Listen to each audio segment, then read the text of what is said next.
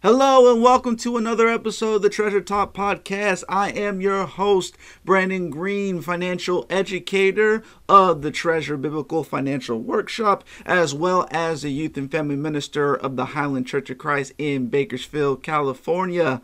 This podcast is all about having healthy conversations on the subject of money from a biblical point of you. So if you are new to this podcast, make sure to hit that like like button or subscribe to this channel on whichever social media platform you're listening or watching this from. And if you are watching this on YouTube, make sure you hit that bell icon to get notifications when a new episode is released. I am very, very excited about this episode because I get to sit down with two of my mentors who I also consider like father figures to me. These men have some great insight to our important topic for today's episode. So stay tuned. You won't want to miss this.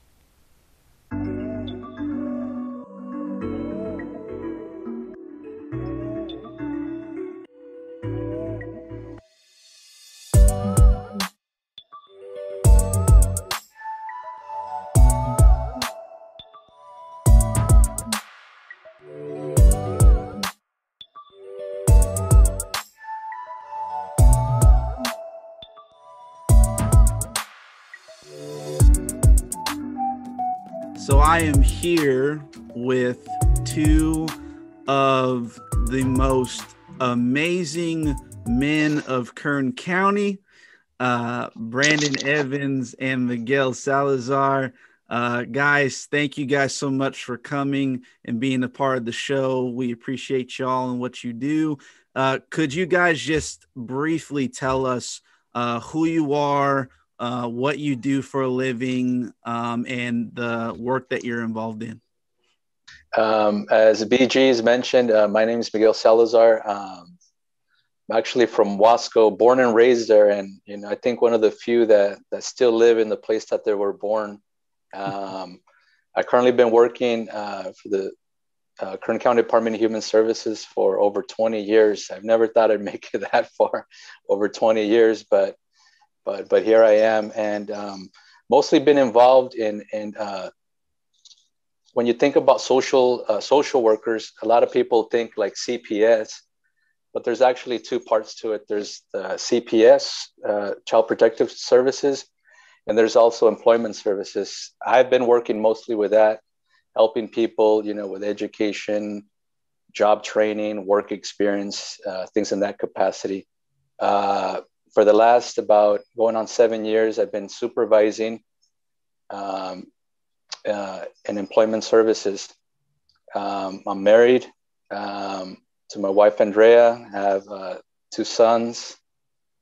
Um, and uh, what else? Oh, I, and I and I currently preach and, and do administrative work here at the Wasco Church of Christ. So that's been a blessing. Um, uh, hard work, but a blessing that I've been doing, kind of actively involved, you know, as a Christian since I got baptized uh, about 10 years ago. Um, I love soccer, um, but I'm getting older, so I don't know. But but then Brandon Evans keeps inspiring me because he's into jujitsu. And sorry, Brandon, I took some of your your bio, but but when I see him training and doing all these things, you know, it just you know, and and as being a competitor, you know, it just gets like you know uh, you get worked up and you get pumped up. So so anyways i'm hoping you know with this whole covid thing once that ends that that i could somehow uh, continue to play uh, co-ed competitively. And um, that's pretty much it. Awesome awesome. All right brandon. All right so brandon evans i've i'm currently for the county i'm a program director over eligibility services which is just basically when people need help, whether it's financial, food, shelter, those things. Um, it would be um, staff under my division that they would they would talk to to get those services. I've been a preacher for over 20 years as well, and um, that has afforded us tons of opportunities to serve this community of Delano. um, in in many ways. Obviously, spiritually, number one, but we've been able to help many people in in some really dark times. Uh, going even farther back, when I was in my late teens, early twenties, I worked to help young people at risk youth find jobs, and that's what got me um, through most of my professional career is, is doing that, helping people connect themselves with opportunities to to better themselves. I've been married for over 20 years, got a couple teenage kids, and like Miguel said, I am not opposed to choking you out.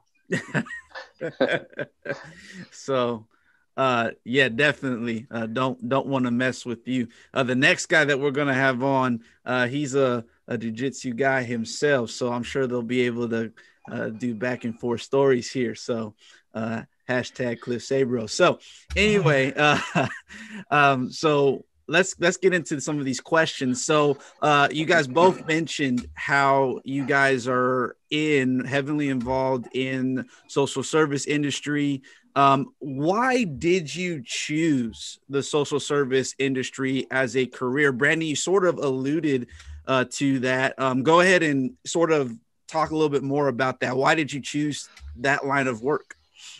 Well, there's a couple things. So, first of all, um, I, am an at-risk youth myself. Uh, I, I was raised by my grandparents. My mother was incarcerated when she gave birth to me. Don't know who my dad is. Uh, raised in the wrong part of Bakersfield, uh, and and so obviously that plus your faith gives you a particular perspective and mindset with regards to um, how much grace you feel you've received you know, like you're just appreciative of what what you have. You you um, look to help others who might be in a similar situation, which is again why I ended up even when I was still really young, already helping other young people to to find employment. And then then you know that sort of steers you in that direction of social services. You know, what can I do 40 hours a week where I'm helping other people that are potentially down and out to get in a better situation. So in a nutshell, that's that's how I ended up there. That's awesome. And I know that's part of even the reason why you are so heavily involved with a program called Delano Dads. Yeah. Uh, can you tell the audience about that a little bit? Yeah. So Delano Dads is something that I put together um, several years ago. And it's just not having a dad myself, it makes you very sensitive to the need for a father. And and yet there's so many well-intentioned men who just don't have the right resources. They may not have had a dad themselves and they don't know they're dads now, but they don't know really what that's about. Or they may have a bad have had a bad role model as a father, etc. There's just all these reasons why um, well-intentioned men can use some some help. And so we we jumped in with both feet, and each year uh, run an eight-hour course where we we try to help a group of men to improve themselves and improve their ability to to be fathers to their kids. That's awesome. I mean, I, I know that there's a lot. I'm, I'm sure. Um, I mean, there's people even in this valley that we both know uh, who have similar backgrounds, uh, and the fact that you guys were resilient and uh, God was with you all the way uh, to where you are standing now, and you're like a father figure to many of us, and we greatly appreciate that. So, Miguel, I'm going to ask you the same question: Why did you choose uh, the social service industry? Um, I didn't. it's almost. it's kind of funny. Like it, it found me. Um, and what I mean by that was that um, that I'm a first generational. You know, um, my my parents came from Mexico. Um, you know, settled in in Wasco.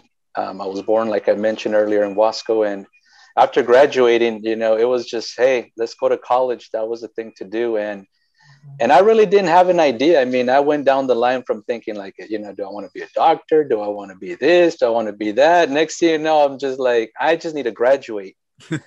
so after finally graduating, um, I was working extra help and I had taken this exam, and and next thing I know, I, I get a phone call and, and says, "Hey, do you want to interview?" I end up interviewing for for an employment counselor uh, in social services, and and as soon as they offered me the job, I said yes. So so that's how that happened. Now, once I got uh, settled in and started just to see what this this uh, program was about and how it was helping people and so forth. I know it was it was a good fit because um, I've always had this thing about helping others, um, being compassionate, and, and just trying to serve. So so the more I got um, interested in my job, it started to grow uh, with me, and it's one of the things that I, I enjoy doing, especially um, I would say during my, I think, eighth year uh, for the county, we started developing these workshops in house um, where we, where we train people by facilitating, you know, about uh, job readiness, uh, interviewing, building resumes. And that really got me even more interested in my job, especially when we would help people get that job and how it would change, you know, their lives and how grateful they were. Um, after that, uh, you know, I was sold uh, on, on continuing my career in social services for employment services, I should say. That's awesome. Um, I mean, the fact that you know you, you were just honest, like I didn't even I wasn't trying to go for this. This wasn't my passion or dream at the time, but the fact that because you saw the vision and you saw how this could truly help people, you were passionate about that, you know. And that's sort of the same reason why I decided to get into the financial industry. It wasn't so much that I was some financial guru or I had all these things figured out. It was the fact that when I saw people and I could help them develop a financial plan for the betterment of their lives and their families, that's when I'm like, aha, you know, and I saw a connection to how I do that as a preacher. I mean, all three of us, I mean, we have that experience. We see how the gospel can really change lives. And I really think that when we help people with their physical needs, people are willing to then uh, hear about their spiritual needs. We have a window that maybe we wouldn't have had if we weren't in the industries that we were in. So I think that's that's awesome. That's great. So um, still talking about just the social service industry itself, uh, what are some of the usual needs that people are seeking in social services? Because I'm sure that people are listening to this and they probably have preconceived ideas, you know, based on the media, um, you know, um, the movies and such. They have this typical viewpoint of what a person who's needy looks like. But you guys are, you know, interacting with these kind of people day in and day out. So, what are some of the usual needs of people seeking social services? I'll start with you, Miguel, this time. Yeah, you know, some of the things that, that we mentioned, you know, um, normally though, yeah, when let, let me just start over. Um, most of the time when somebody just goes in there, yeah, they're, they're applying for, for cash aid, food stamps, which is now called CalFresh and, and, and Medi-Cal. Uh, once they're in that, that the using those services, especially with, uh, they qualify for cash aid, um, some of them then qualify for um, employment services uh, with the CalWorks program that's where you see the extension of a program where we help them out with anywhere from counseling, work experience, job training, going back to school, uh, finding work. So, so those are some of just the things that, that are available there. Um, there's even uh, DV services. Um, so there's an array of, of, of services that's available to help. The, the goal is to help them become self-sufficient so normally when when someone goes there those, those are some of the things that uh, they're looking for. All right. Uh, brandon you want to add anything to that? Yeah sure. So and when miguel mentions dv services he's talking about domestic violence services. Yeah. One of the things that's interesting about us government folk is we tend to use initials for everything. And uh, and so for anybody who's watching this later on you know because because a lot of people come to us when they're in a really bad spot. Mm-hmm a lot of us come, and so that they may um, have have just had a very violent situation, and you're a young lady and you got four kids, and and you just got kicked out, and and you know your your boyfriend or maybe your husband just got locked up because of what he may have done to you, and so so that puts you in a situation where you're looking, you know, how am I going to feed my family and where are we going to live and stay, and and so yeah, we provide all those services. But just just to add to what Miguel said, one of the things that we do when we do our job well is we provide guidance, we provide encouragement, direction, um, uh, feedback. There's a lot of people who have made some really bad choices, and without some some help with decision making and and being forced to look themselves in the mirror a little bit, they're just going to continue to make many more of those same choices. And so so that is something that people don't tend to think about. I'll give you one other perspective. When when Miguel and I both got into this this business, the clients were they were older. They were late 30s, 40s. As Miguel would would attest to um, as well, they're now they're babies, mm. early 20s. You know, the like the average age is probably 23, 24. And and there's just so little life understanding and, and all of that.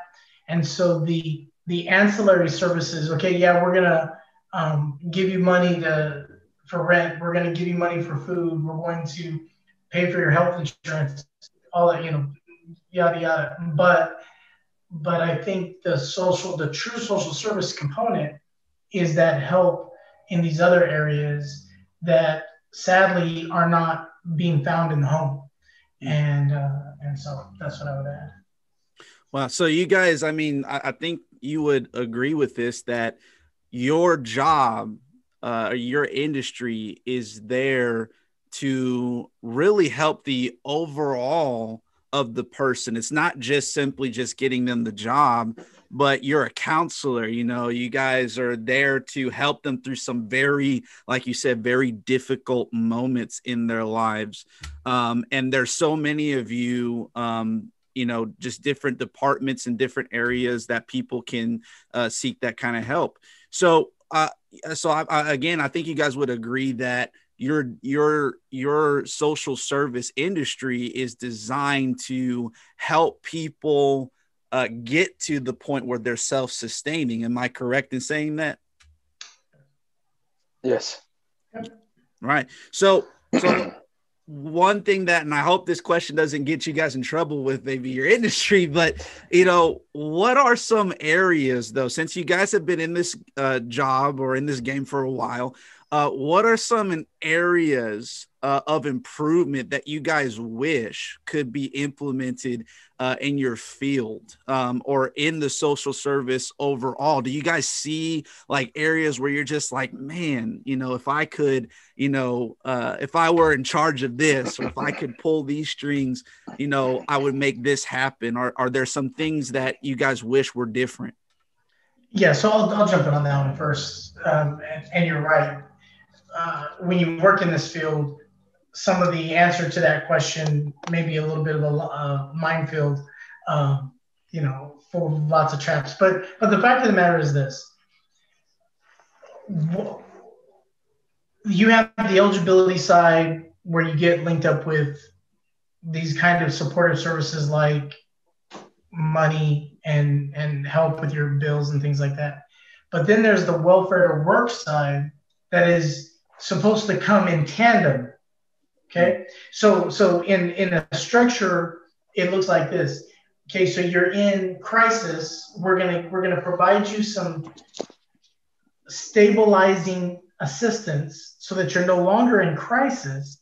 But then we're going to marry that with these other services, job search training, um, just training period, education, uh, all these things to help get you out of that so you can be using your word self-sustaining or we might say you know self-reliant or whatever but in california from the state down we've whittled away and whittled away at the work part of welfare to work mm-hmm. and and the dangerous part of that is you you basically take the welfare service industry back to a place that it was in the 70s where it was sort of just like you get on, and as long as you have kids, you just stay on.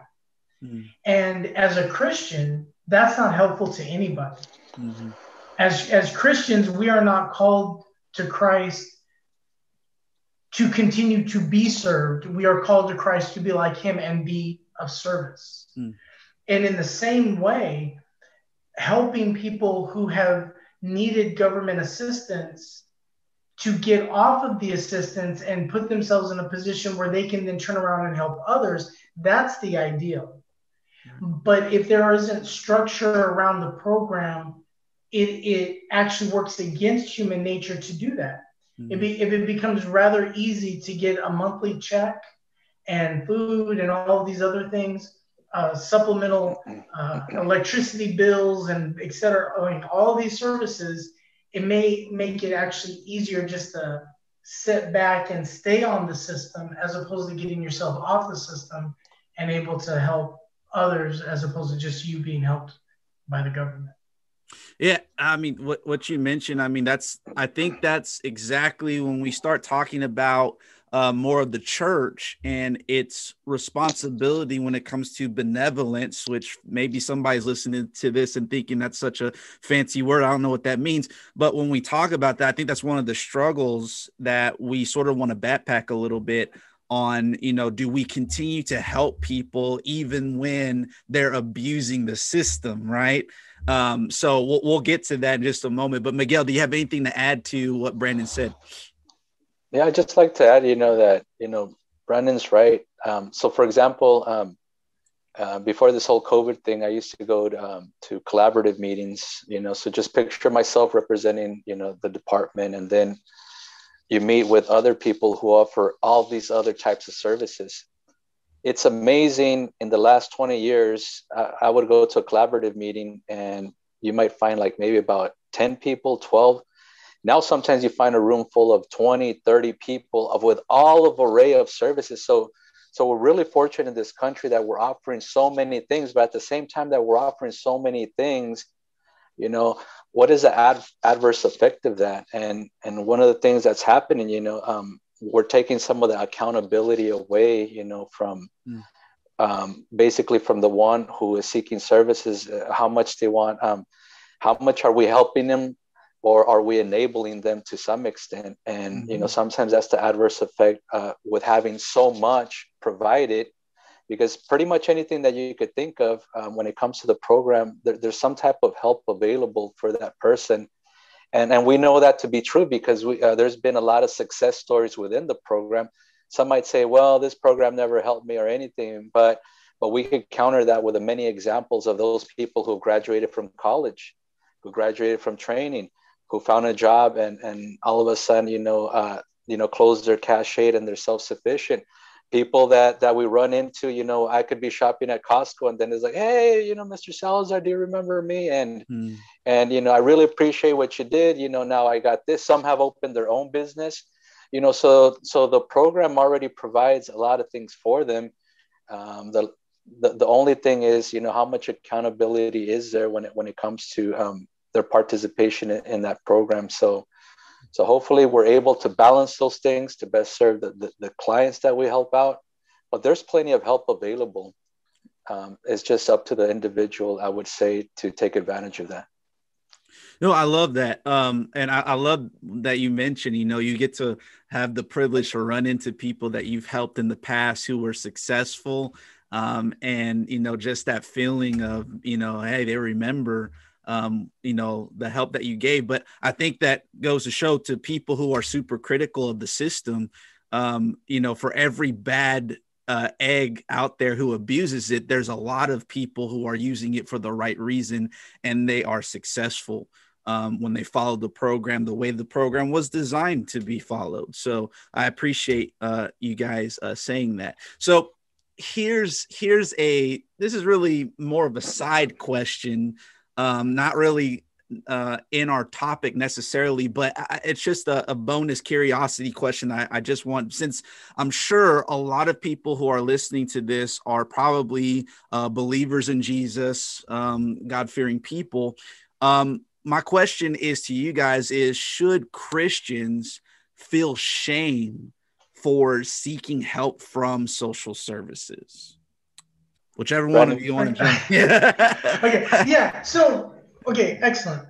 Uh, great question. And and first of all, let me say that people who are overly critical of the system need to understand the origins of the system. Mm. And and so I'm going to say, let me speak to that super fast, and then I'll yeah, jump to ahead. the question. So almost every municipality, every city, um, county is going to have some sort of street service, like where they sweep the streets. You know, like the big mm-hmm. machines, tank-looking things that go around and clean the streets. Why do they have that? They have that because people stop picking up after themselves. Mm. And so when trash is left on the ground and nobody picks it up, then the, the, the government gets involved in trash collection because you're not picking it up for yourself. Mm. Well, in the same way, when people are in a bad way and and the church in particular or their neighbors or whatever aren't as um, helpful as potentially they could be, there becomes a gap and people vote for elected officials who say we are going to help fix that gap by providing government services. Mm-hmm. So you really don't have one without the other. In a, in a simple way, you don't have one without the other. So there's a need, and when when individual people aren't filling that need, government often steps in to fill that need. So there, there's there's that.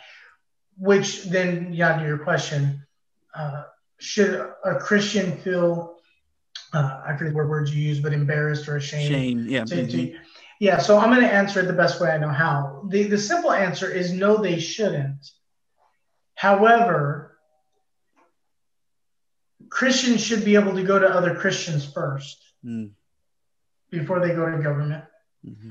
It's actually a better way to get help because when you get nameless money from the government, nameless services from the government, as using the word Miguel brought up earlier, there's very little accountability.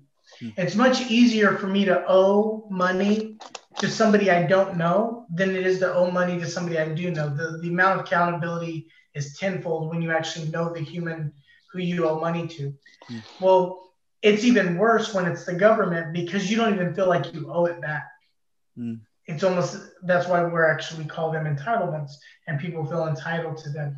So it's better to go to a family member, the church first, and then. But if that's not possible, it's not available, then then you know government has all sorts of services, and what we're talking about is one of them. But you should not stay on it any longer than you absolutely have to. Mm-hmm. Right. Um, none of us are better off when we're put in a situation where we're so comfortable that it makes us lazy. And by lazy, I mean not doing all that I can for myself 1st mm-hmm. And so before I ever dip into the pocket of someone else, and someone may say, well, when I get on government services, I'm not dipping into anybody's pocket. Yes, you are. You're dipping into the pocket of every taxpayer who paid taxes into the system from which you're drawing. So should you be ashamed to get the services? No, that's what they're there for. Should you be uh, uncomfortable about staying on them for a second longer than you absolutely need to? Yes. Yes, because again, God called us both in the Old Testament and the New Testament as his children to be the ones who serve, not the ones who are served. Mm. To be the ones, you know, you God calls us out of a bad situation into his grace so that we can be lifted up in him and then help others. But I can't do that if I'm too comfortable allowing myself to continue to be helped when I can otherwise get out of it. So that's well, that's good. That's good, Miguel.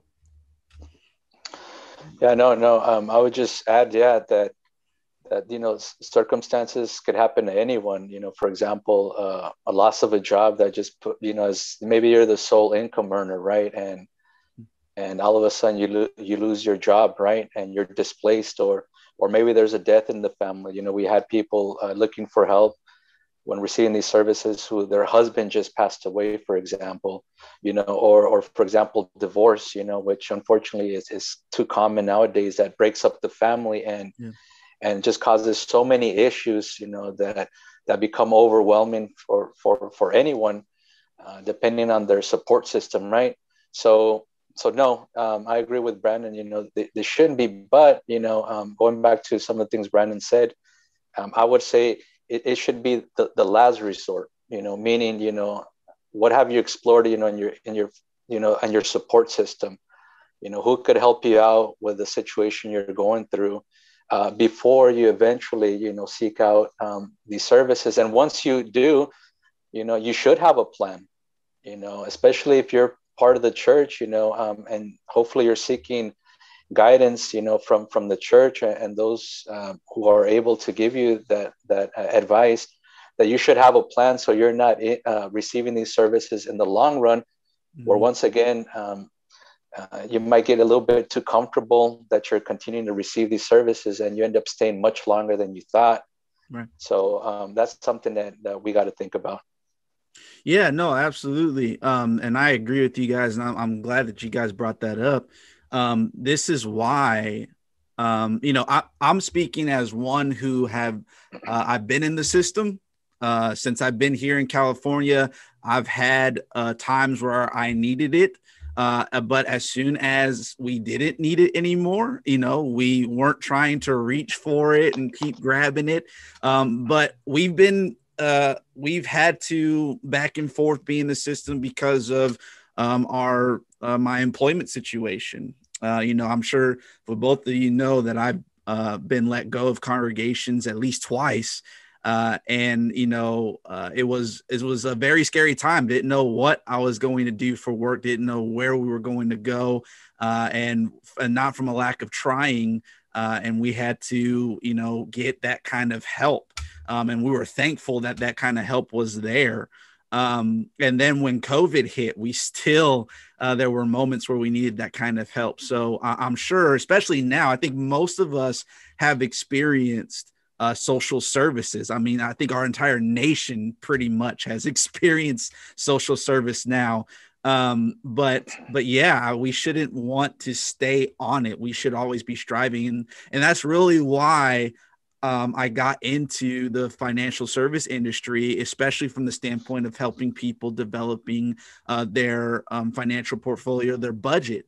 Um, because I really think if we plan for moments like this, you know, um, n- your job is not as secure as you would like to think.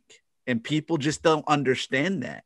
Um, you know, so saving that emergency fund for, you know, however many months you think it will take you to get another job is important. Um, of course, you know, uh, our our entire as Christians, it's it money is not everything, and we shouldn't always uh, be so concerned. I mean, God does provide, and we really do need to trust in that.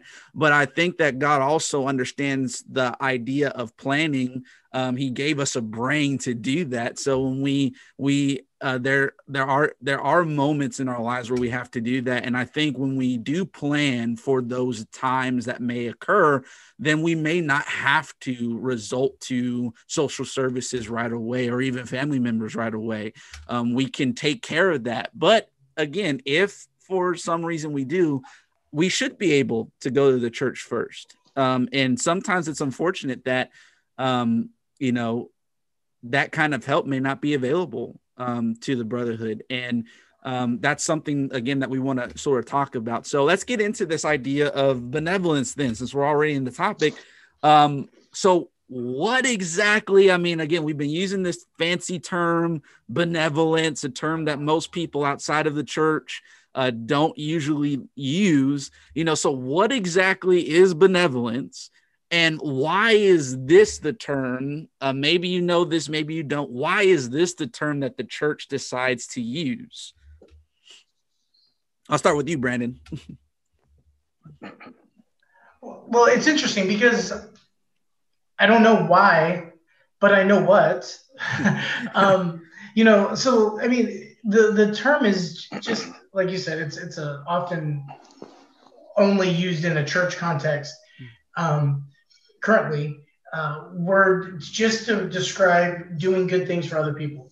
Hmm. You know, doing helpful things, kind things for other people. That often looks like things like food, shelter, um, you know, whatever, you know, taking soup to somebody who's sick, hmm. um, providing a warm blanket for somebody who's cold, hmm. you know, and, and things along that line.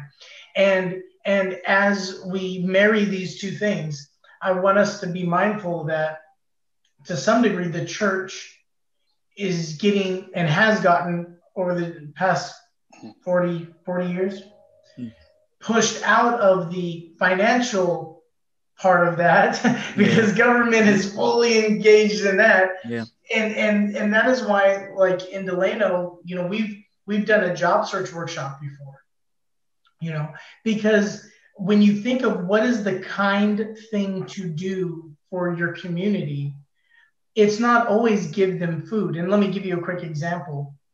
Right now in Delano, I don't know about Bakersfield, I don't know about Wasco, but in Delano, all of the schools are providing food in large amounts hmm. to everybody. Basically, everybody who's got a kid in school has access to lots and lots of food. So kids aren't going to school, but they're getting, you know, the school lunch times 10. and and so so is there really a need for food in the community given by the church when you you can go to the school where your kids go to school and, and get that? Maybe there is, maybe there's not. Mm-hmm.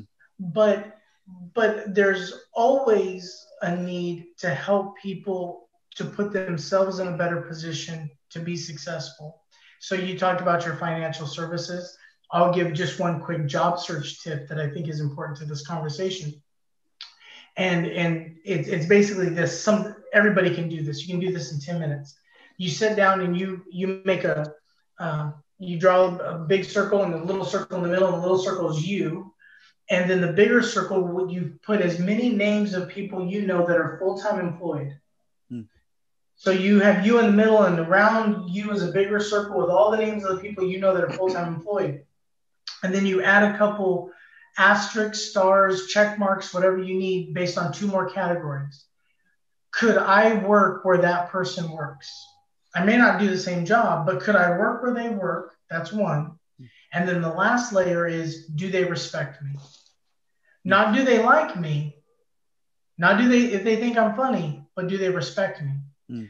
Because every person in that bigger circle that's full-time employed, if you can work there and they respect you, those are the people you need to be talking to about your next job opportunity. Mm. And I say that because even when you are employed, you should be building that. Mm. The number of people that you know that are full time employed that respect you, that, that know you and you know them and you know a little bit about what they're doing, that network should be growing and growing every day. And when you end up in a bad situation, you have a starting point that's already populated with opportunities that you haven't pursued, but they're there. And, and so I say that because to me, it's kind. To me, it's helpful to help people to help themselves in those ways.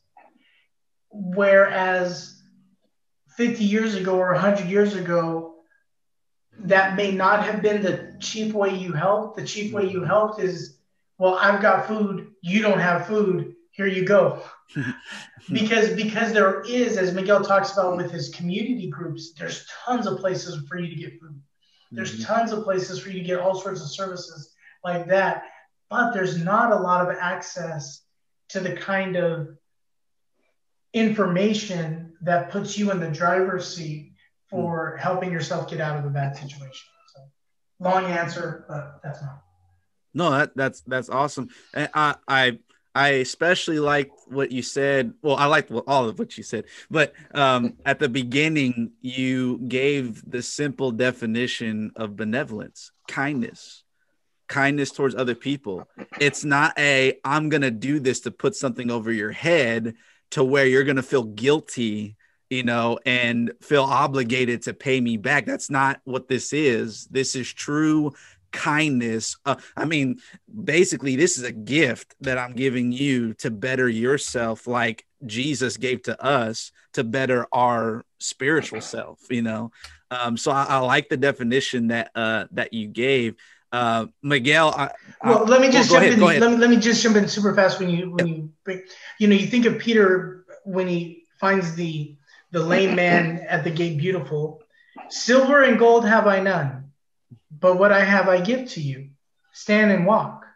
See, he didn't give him something like a sandwich. Right. He gave him the ability to go make his own sandwich. Mm-hmm. And and that's huge. That's huge. And, and I think that's kind. I think that's helpful. So okay, I'm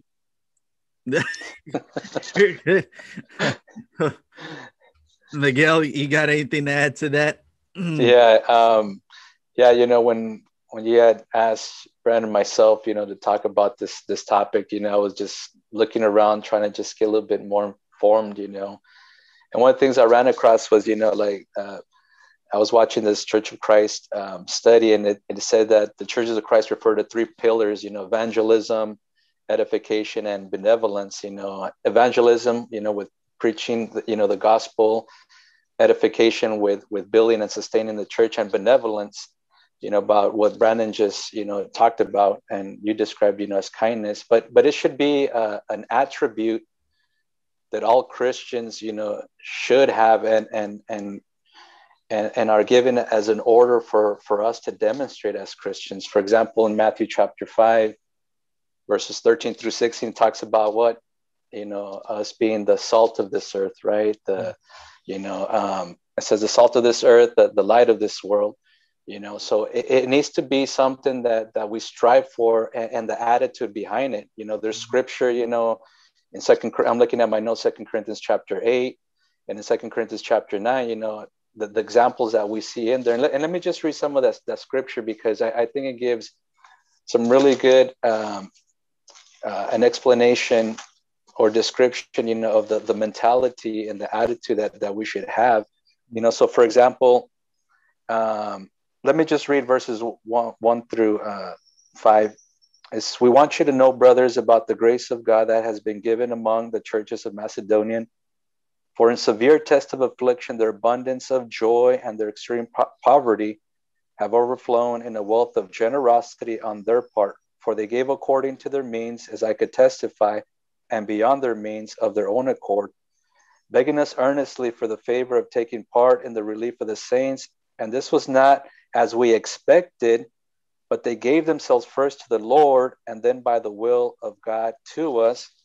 And then obviously we go to chapter 9, you know, verse 6, you know, and, you know, here's more of that attitude. The point is this whoever sows sparingly will also reap sparingly, and whoever sows bountifully will also reap bountifully. Each one must give as he has decided in his heart, not reluctantly or under compulsion but here's the thing here's a part for god loves a cheerful giver you know so there's so there's all these descriptions right first john chapter 3 you know talks about you know god does not love, uh, uh, abide in us in his love if, if we're just not you know showing love for others right? And i have in acts chapter 20 verse i think 35 where uh, apostle paul just saying look at the things i'm doing so i could show you right? You know the type of attitude we should do in helping those that are weak mm-hmm. those that are in need right? And and he ends up by using jesus you know it's more blessed to give than to receive right? So so i would just add that th- there has to be like this this this mentality this attitude you know not not just going to um, bible study on wednesday and, and sunday and not doing anything. But when there's an opportunity you know the attitude behind it and all these all these things that are available you know that that we could help out. And, and are we taking advantage of those opportunities that are in front of us when it comes to uh, showing benevolence to the brethren and to those around us, even our neighbor? No, amen, amen. Um, you know, it was interesting, and I, I, I, correct me if I'm wrong, but in in that in the passage that you read earlier, um, he said that there were people who were even extremely impoverished that still yeah. helped like, yeah, yeah. you know, so this isn't just, um, you know, people who are you know rich or wealthy who are trying to help those in need. I mean needy people helping needy people you know? So they saw their responsibility beyond even their financial means uh, to help whoever they could with whatever they had. Um you know and and i and i stressed um, when I when I do uh, these workshops and and even some of my own clients who are God fearing people, I, I, stress to them like I, I want you to be able to help others, um, but at the same time, you also need to know how to manage your money so you can help other people. So if your mindset is on God and helping the kingdom, then that's where you're going to place your money first. And I think that's one of the things that we fail to think about. I mean, these people place their finances to God first. And I think like the book of Acts talks about the fact that they didn't see anything that they had their own. They saw everything belonging to God anyway. So it was very simple for them to say, you know what, even if I uh, only have two uh, pennies to my name, I'm going to give one penny to my neighbor. You know, so that was their attitude. That's what they were all about. So yeah, kindness um, and everybody just um, you know helping each other. And when that happens, there was not a needy person among those group of people, which was awesome. Which uh, unfortunately we don't see that often. So I know we're limited on time. I got a few more questions I want to ask here. So I, I want to. Okay, so how? Um, I think you guys already alluded to this um, several times in your discussion about uh, your connection with uh, your um, your uh, so uh, the industry that you're in and the work that you do uh, in the kingdom. But how uh, is there any more that you can say to how uh, working for social services has helped you um, with how you view how you do kingdom work in ministry? Um, I'll just answer quickly. Um, yeah, what, what's helped me tremendously, like uh, just working um, where I'm at right now, is that it just helped me become very resourceful um, it just like all these resources just kind of fall in your lap because of uh, where Brandon and I work. You know, we get emails constantly. We're uh, we're in collaborative meetings or some type of meetings, right? And and all this information is being funneled back and forth. So so you develop this this huge network, right? So if you know, like for example, you talked about you know you know what you're striving to do, you know, um, educating people, right? you know that there's there's someone providing that service. And even right now right we're, we're finding out another resource which is bg right? You know about how he could help those that that might be in need with that type of education. But but the bottom line is that that that's helped me tremendously. Is just becoming so much so resourceful. You know you need food. Okay got this resource. You need counseling. I got this resource. You need this. Got this resource. You need childcare. Got this resource. So so that becomes very very helpful because most of the time those are the basic needs that someone um, is needing. And and we we have some idea where to start at and then build so we could eventually help someone um, outside of the church you know so not only within the church but outside connecting them to these resources. No that's awesome. I mean um and and and that's really important to think about too. Like you don't have to be the jack of all trades. Like you can pass people on to other like-minded individuals or people that you know that can help them in that area that maybe you're not as familiar with you know just uh, i think that's why we're we're a team you know we're a family we're a team we're supposed to be working together. Even though we may not be of the same congregation we're still part of the same big team that's across the whole entire world. So we should be you know using one another in in that regard. I love that. Brandon well, I was just I'll piggyback off of that. Uh, you know, Jovan Paez and I have teamed up multiple times uh, to people stumble upon him in in great need, and then he hits me up, and I can get them connected. Um, and we've even been able to do that with people in jobs, helping people find jobs because of our connection. So, yeah, I that that becomes the thing is you, is you you learn so much about where the help is both within the church and without and and you utilize that for those that god puts in your way in your path to, to provide service to. That's awesome. I mean i, I wish there was and maybe this may be another video or another uh, podcast for another time but maybe just uh you know doing some type of training to like teach other christians what kind of resources are available what's out there you know because i think a lot of i think um, and maybe I've experienced this a lot, especially with the congregation I was with before. It seemed like because I wasn't as familiar with the area, and I think a lot of the members weren't familiar with the services that were available. It's like when somebody asked us for something, like we didn't know where to turn them, you know? Like and then we would say like well you may have to go to the church down the street. Maybe they got something you know? And it, i felt and i felt like i felt shame. Like I, I felt like man like i should know you know at least the basics of what's going on in my community you know? So well yeah and let me just chime in on that. The other thing is when you work in an industry like miguel and i do you also have the information necessary to figure out who really is in need and who's just gaming the system. Mm-hmm. Because because both Miguel and I, in a matter of four or five questions, can figure out whether or not somebody qualifies for government assistance, et cetera, et cetera. And so when somebody comes by and says, oh, well, I've tried to this and I've tried to that, and that's not available to me.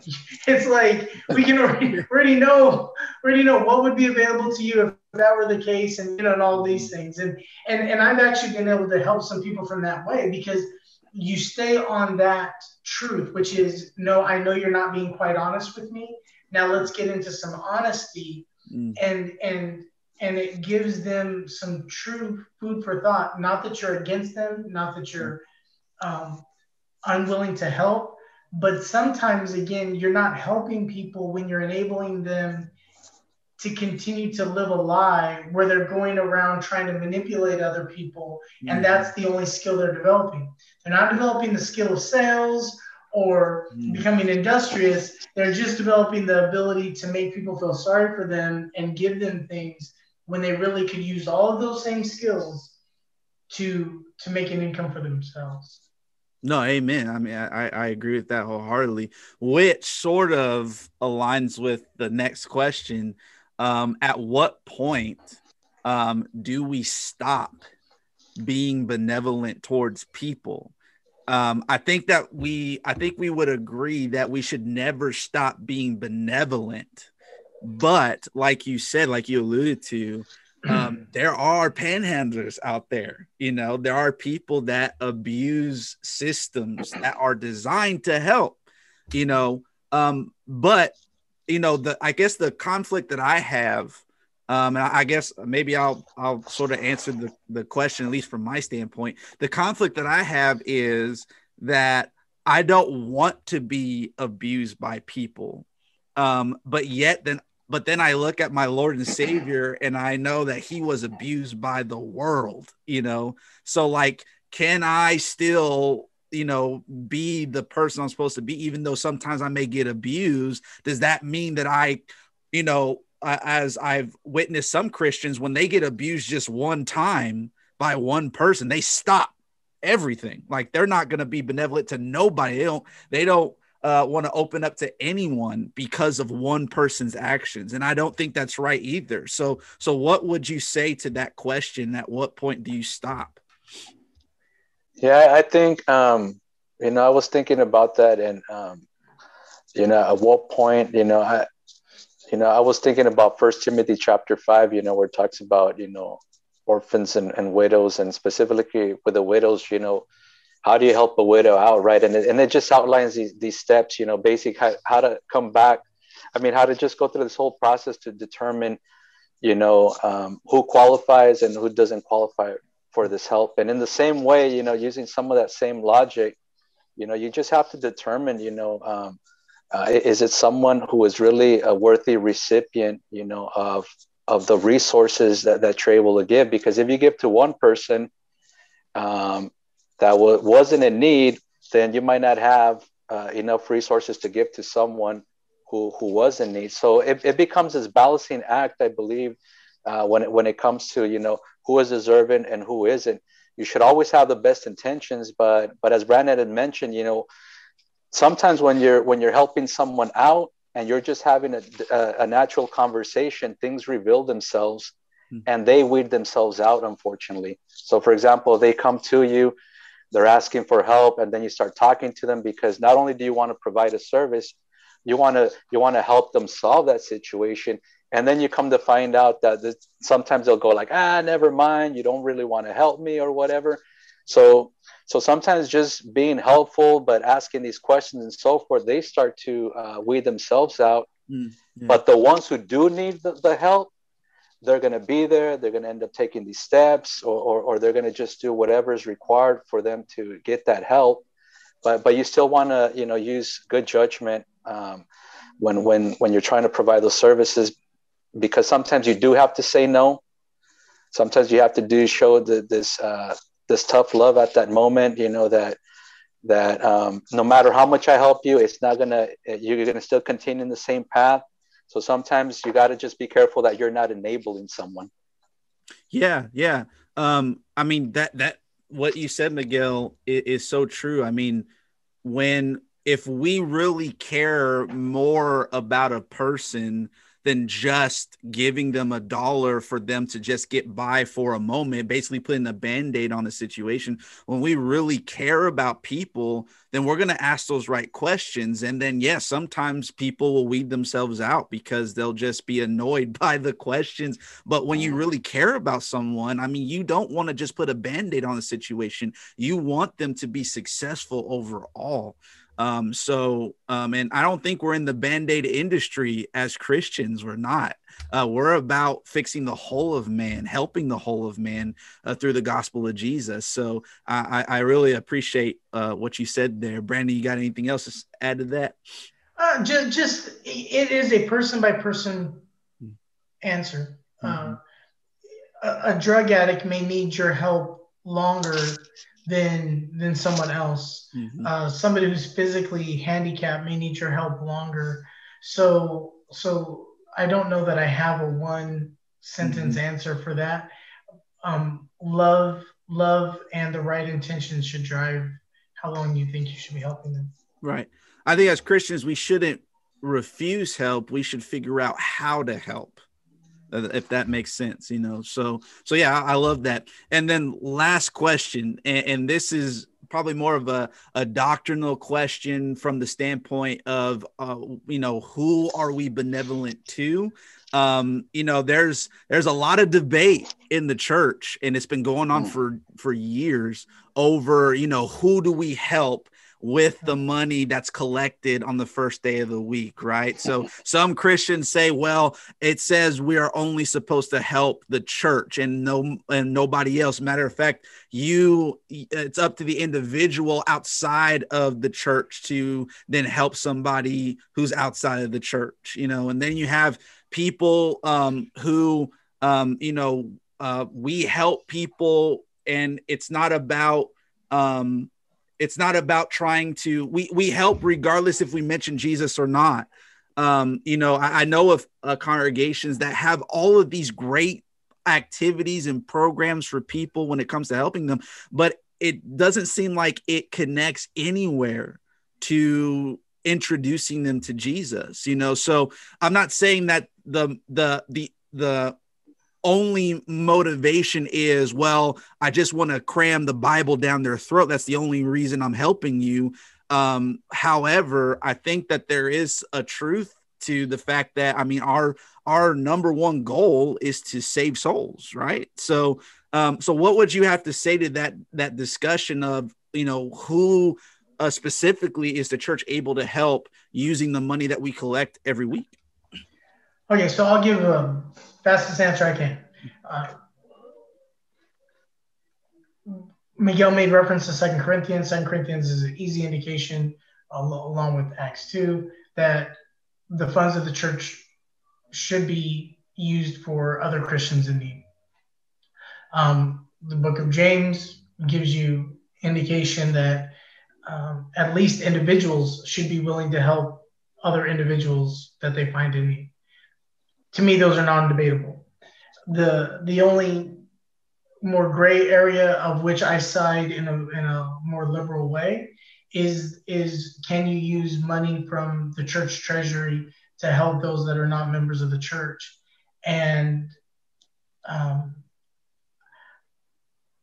I just can't find any reason why not to. if, if you if you have it to give, and I'll you know cite the proverb on that but but if you have it to give, um, give it. And and it's just it's just an extension of the body individually is the body collectively mm. and and so so our congregation we we give when a need is brought to us and we we think that we're helping and not enabling no i i, I agree completely I, I think that's the that's the dilemma right we it there's not a passage that directly says um, you better gives uh give to you know a, a non-christian solely from the collection plate. However we don't have a passage that says you you can't at all you know. But there is no debate about that the emphasis is definitely or at least for the collection that was made especially in first corinthians and in the book of acts that collection was specific to a specific group of people uh, for a specific need, the Jerusalem church being that specific need um, because of the famine that was happening during their time. Um, you know, so, um, but that doesn't mean that that's the only time. Yeah, yeah, yeah you know, that's my um, answer. yeah, exactly. Right. so, um, but so 2,000 years later, there's never another situation that, that, yeah. that could have been recorded. Right. But I think the principle definitely is we better be there for our own right? We we better be there for uh, taking care of one another as the kingdom but our our our help doesn't it can out uh well what's the word i'm looking for? Our help can also um we can outreach also to people outside the church. Um well and and individually we need to be willing to do that. Right. People shouldn't default to the church to cover a situation that God has put on their in their lap. Mm, right, right. And and that's that's part of it, yeah. which is why I think there's some pushback mm-hmm. because hey, I don't know this person, you know this person, help them. Right. You know, because sometimes it's every time you have some situations like okay, the church needs to help always, and there can be times for that, but but individually we need to take the individual blessings that God has given to us right. and use them to help others on our own. Right. It's both. Yeah. No, yeah. absolutely. I agree. I agree. Miguel, you got anything else to add to that? No, no, just um, you know, sometimes, you know, I guess the best way, you know, just to kind of like find some balance, I guess, is, you know, just you know, if, if the church is able to obviously, you know, always want to look out for the brethren first. And if there and if there's anything that they are able to do outside of that, great. But if if their stance is that they, they, they can't or they're not willing to or, or it's just something that, that doesn't want to be touched. Um, you know what now can you as an individual if you're able to do something about that? You know what i mean? And i, I think that's where some of the power comes in with um, some of us are blessed. For example you know maybe with with the jobs that we have you know sometimes we have a little bit more that that we're able to be an extension of that. So we're not using the church money but i have my money and as as you know a, a christian i want to help out. How what am i doing out you know from with outside the church you know still part of the church but outside that i'm able to help those. So i don't feel that that that i'm having any type of friction um, in any capacity with the church because sometimes the money for example if you collect a lot of it but you're not doing anything with it mm-hmm. um, you know that, that, that's another story too you know what, yeah. what how is that money being used is it used to evangelize and and the last thing i'll just say i'm a product you know if it weren't for for for brandon you know what i mean uh, uh, inviting me you know i was going through a, a, a difficult situation in my life brandon you know i've known him for a while but then you know he he he mentioned, hey, you know what, maybe it's time to give God a try. And then I started going. You know, he accepted me in. I would, uh, you know, I would eat with his family. You know, before Bible studies, um, he would, you know, I was just part of his family for a while, and and you know, so so sometimes we we we, gotta just be careful that that that you know we just make it exclusive to a group yeah because you know then then we see passages like in matthew chapter 25 verse 35 and 36 where it's talking when i was hungry you know you gave me food when i was thirsty you gave me drink you know who's that in reference to? You know you know it could just it could be anyone. And and sometimes we we got to really think about that. But if, but if we have the attitude and and you know as christians i think we could balance some of those things out. Yeah no absolutely absolutely. So uh, I think you guys gave a lot of good stuff. I hope that our listeners uh, can really, uh, first of all, see the importance that as a Christian, this is a responsibility that we have, and that we we got to stop uh, you know, yes, there is government assistance out there, but that shouldn't be the primary source that we send people. We should be willing to do what we can as Christians, trying to help one another and help our community as best as we can. Um, because there's that, the government's not going to start teaching people how to obey the gospel, right? So we're we're we're uh, yeah, and some of us are like, we hope they don't, right? Because um, but anyways, but I mean, so we have to realize it's our responsibility. Um, God has called us to do this, and again, I'll, I'll reemphasize that. Um, yes, if you're giving and you're terrible with your money, keep giving, please do. However, if you really want to do the best that you can in the situation that you're in, I think it's important that you learn to manage your money uh, well. You don't have to go to McDonald's. Maybe somebody, uh, you know, really needs food from you. You know, if you keep buying those Happy Meals, you may not be able to provide and help people. You know, so managing your money, I think, is important in this discussion. Uh, but again, the most important thing is knowing that Jesus has done, God has done so much for us because we are an extension of him being his children we should be willing to do good towards others. So thank you guys so much for being on the show with me. I appreciate it. Um, and i'm looking forward to maybe doing another uh, podcast with y'all. Thank y'all. Hey you're welcome. Thanks. Take care. Too Hey, thank you so much for watching our videos and podcasts. If you want more videos and more podcasts, you can like us on Facebook and Instagram and subscribe to us on YouTube. We'll see you next time.